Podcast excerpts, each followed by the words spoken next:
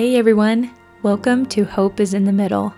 My name is Megan Blake, and I'm a member of the Church of Jesus Christ of Latter day Saints.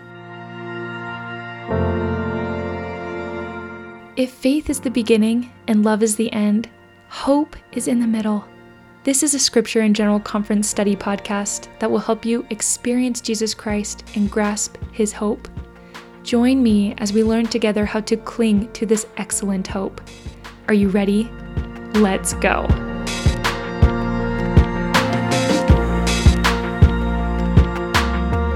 Hey, hey everyone. Welcome to another episode of Hope is in the Middle. I'm so glad you can join me today. It's it's a good day, everyone. It's great. I know Utah's been getting dunked on with all the snow. But here in Montana, we've been nice and sunny and warm, which has been so weird, but so fun to go outside and enjoy that with the kids.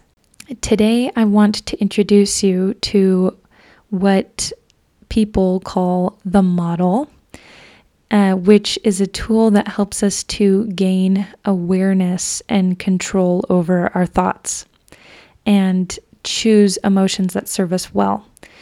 So, this model is so empowering. I don't think I can say that enough. But before I get started, though, this model was developed by a life coach named Brooke Castillo. And a lot of this information I'm about to tell you comes from a book called Better Than Happy, written by Jody Moore. She's a member of the church, she, she's a life coach, and really awesome. Um, if you've never heard of her stuff, it's pretty great. Um, but it's just a great tool. So I have made an English copy of the model as well as a Croatian copy of the model. You can find that over on my website. Um, but it's the same wherever you go, whether you go see it with Brooke Castillo or Jody Moore, they've all got the same thing. So, and right up front here, I'm not a life coach. And nor do I plan to be anytime soon. But um, I just notice how applicable it is with the gospel. And so I just love it um, in that way, in that light. So the first line in the model is circumstance. Now, circumstances are things that happen outside of us, they are the facts of a situation uh, a circumstance is something that everyone would agree on or that we could prove in a court of law, okay? So, for example, I can put a circumstance into that first line there. Um, and that can be something that's a fact, right? I have two kids. I am married, or we're moving an average of 12 miles per hour on the freeway or I live in Montana, etc. You can put whatever you want in that line, but it's something that we all need to agree on. And and something that is fact. Okay? We can prove it in a court of law.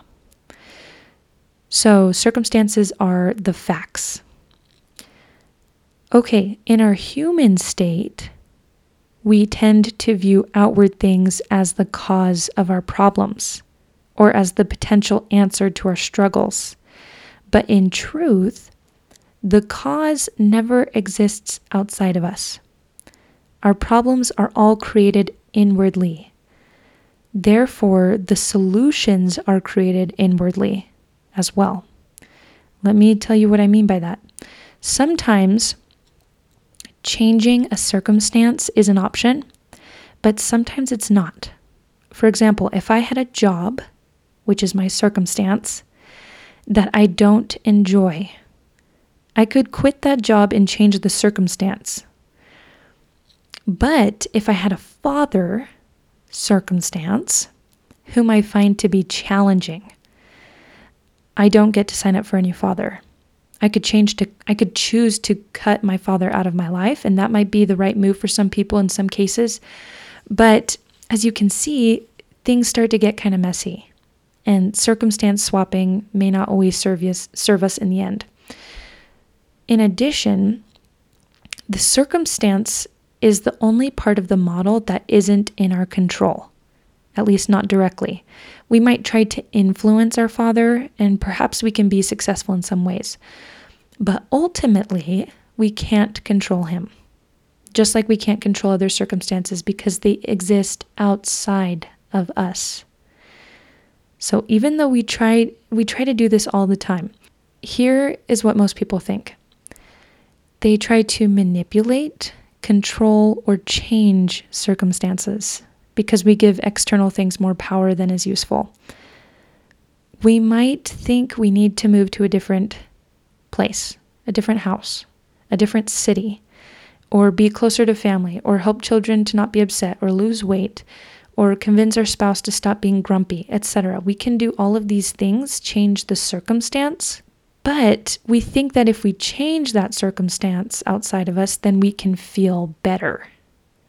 But the real power doesn't come from outside of us, it comes from within, it comes from our thoughts. So, thoughts are the meaning we give to circumstances. Our thoughts then produce how we feel. And then the feelings or the emotions we have are created by thoughts. And feelings are not created by anything outside of us, despite what we seem to believe. Our bodies create our feelings at the direction of our brains.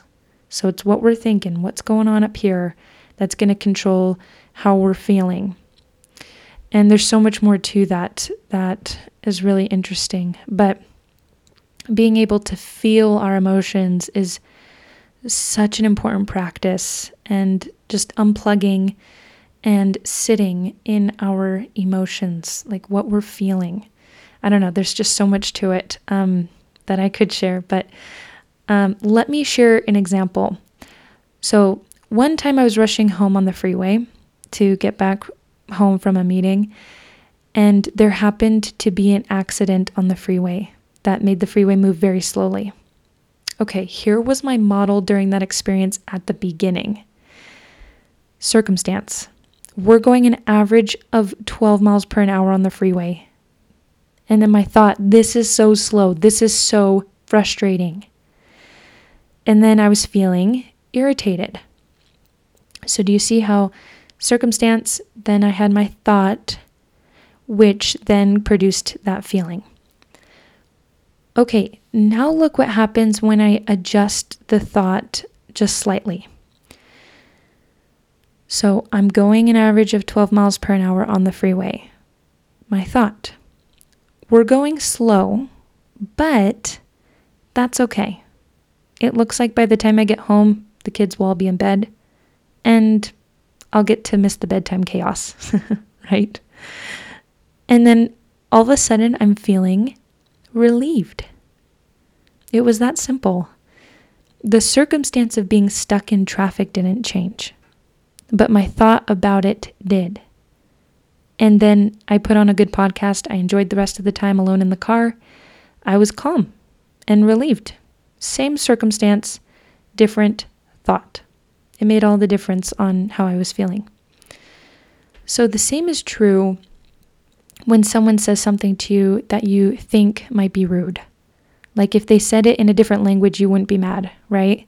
Because you wouldn't understand what they said, right? I just think about my mission a lot. I just smile and nod, right? Smile and nod. You have no clue what they're saying, and they're totally like, I don't know, telling you mean things. But um, anyways, you wouldn't you wouldn't have any negative thoughts about it, right? You wouldn't understand them. What you have control over is you can change your thoughts about it. So it's ultimately impossible for another person to offend you or to offend me. I love this quote from Elder Bednar. He said, To be offended is a choice we make. It's not a condition inflicted or imposed upon us by someone or something else. Which I love this idea of choice. Agency, this is God's plan, right? Knowing that thoughts create your feelings doesn't mean you think happy thoughts about everything either and feel positive emotions all the time. It doesn't mean that you will always be able to have positive thoughts. Even when you want to have them. So we'll dive into those in later episodes, but having this knowledge will empower you far beyond what you might be currently experiencing. And I believe it's how we access the enabling and strengthening power of Christ's atonement. With His help, we can align our thinking and feeling in a way that will allow Him to guide us to take the most useful possible action, which is the best part, uh, or the best part of the model, but the next part of the model actions. Actions are the results of the emotions or feelings motivating us. So our feelings fuel our actions. So as we're going about our day, the things we do, the things we choose not to do, and the way in which we show up in the world are our actions and come from our feelings and emotions. And then the last line is result, and our result is always connected to our thought line. It is due to the thoughts we think, the feelings we feel, the actions we take. These are the the results. This is the part of the model we have control over. And they are they are truly the parts that create our reality, right? These these thoughts, feelings, actions and results. These are the parts we can control. The circumstances we can't control. As much as we think and we like to think that the circumstances are making our reality and our experience, they're not. It's our thoughts about those circumstances and and therefore how we show up in the world. So let's go back to my story in traffic. My circumstance, it was the same. I was going an average of 12 miles per hour on the freeway. My thought, this was so frustrating. This is so frustrating. We're going so slow. Feeling irritated. My action, I drive with a heavy foot on the gas and brake. I ruminate about the problems this traffic is creating for me and what I wish I were doing instead of sitting in the car. Possibly start speeding once traffic picks up. Those were my actions. Result I was having, I was frustrating myself and probably others. I'm having a frustrating experience while driving and am more likely to get into an accident or get a speeding ticket, which would totally ruin my day even more, right? so, and that goes back to our um, our result line going back to the thought line this is so frustrating i'm frustrating myself right? That's my result. So now let's change it just a little bit with different thought right? Same circumstance we're in traffic. Thought we're going slow but that's okay. It looks like by the time i get home the kids will all be in bed and i'll get to miss the bedtime chaos. Yay. Feeling relieved. Action I think about solutions like letting people know I'm running late or covering obligations in some other way, right? Decide to use the time, I decide to use the time to listen to a podcast or music or to call my sister. I drive in a more calm and responsible manner. My result, I'm okay. I'm good. I have an okay time while driving. And I'm more likely to get to my destination safely and be pleasant company for myself and for others. Isn't that such a great result line? That we're okay. Like, it's okay, you know? Going back to our thought line, but that's okay, right? And then we're okay. So, I love that. Um, now, let's take this to the gospel. Alma is a man from the Book of Mormon who later became a prophet and a servant of God. But before that transformation, him and his friends went around trying to destroy the church of God. And an angel of God stopped them on the road. And this angel told them to stop doing what they were doing. And he and Alma tells us tells us of this experience. Well, actually, he tells his son this experiment experience. And he said, verse 11, uh, Alma chapter 36 of the Book of Mormon, verse 11. I was struck with such great fear and amazement, lest perhaps I should be destroyed. Okay, he's feeling. 13. Yea, I did remember all my sins and iniquities, for which I was tormented with the pains of hell. Yea, I saw that I had rebelled against my God, and that I had not kept his holy commandments. Yea, in fine, so great had been mine iniquities, that the very thought of coming into the presence of my God did rack my soul with inexpressible horror. Oh, thought I, that I could be banished and become extinct both soul and body, that I might not be brought to stand in the presence of my God, to be judged of my deeds. So I want you to first notice here that we can see the model in Alma's experience.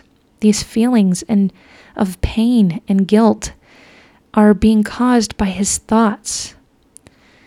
Right? Thoughts of of having to be judged of the things that he's been doing and realizing he hadn't been com- keeping the commandments of God.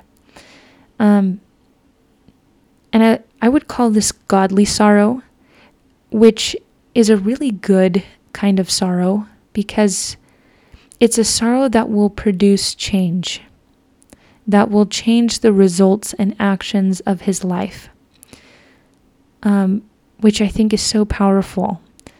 Um, but just just notice that it's the thoughts that are causing this pain right now. Verse 17 And it came to pass that I was thus racked with torment. While I was hard up by the memory of my many sins, behold, I remembered also to have heard my father prophesy unto the people concerning the coming of one Jesus Christ, a Son of God, to atone for the sins of the world. Now, as my mind caught hold upon this thought, I love this so much. Uh, now, as my mind caught hold upon this thought, I cried within my heart, O Jesus, thou Son of God, have mercy on me, who am in the gall of bitterness, and am encircled about by the everlasting chains of death. And now behold, when I thought this, I could remember my pains no more. Yea, I was harrowed up by the memory of my sins no more. And oh, what joy! And what marvelous light I did behold! Yea, my soul was filled with joy as exceeding as was my pain. First of all, I love how the Spirit helped him to remember the words of his father.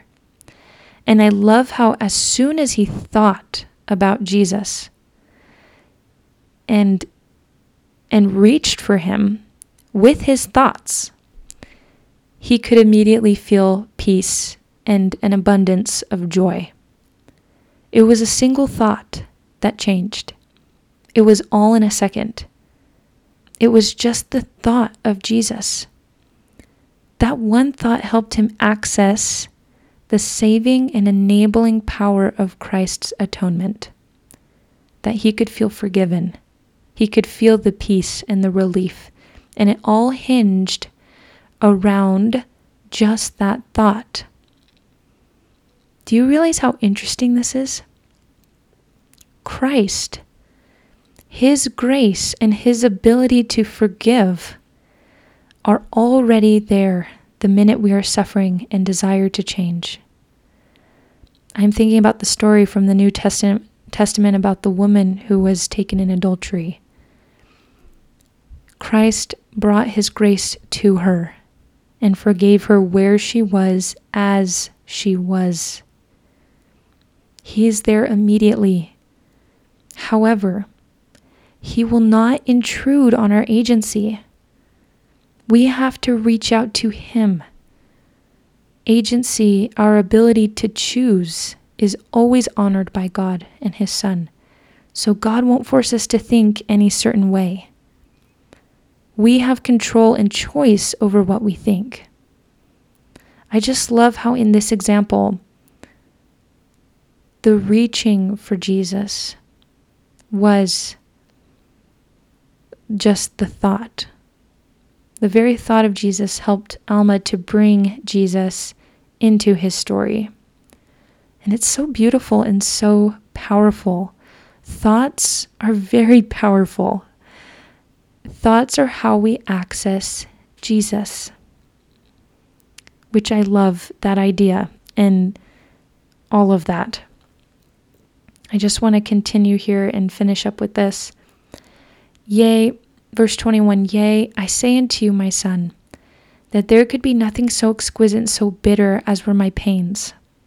Yea, and again I say unto you, my son, that on the other hand, there can be nothing so exquisite and sweet as was my joy.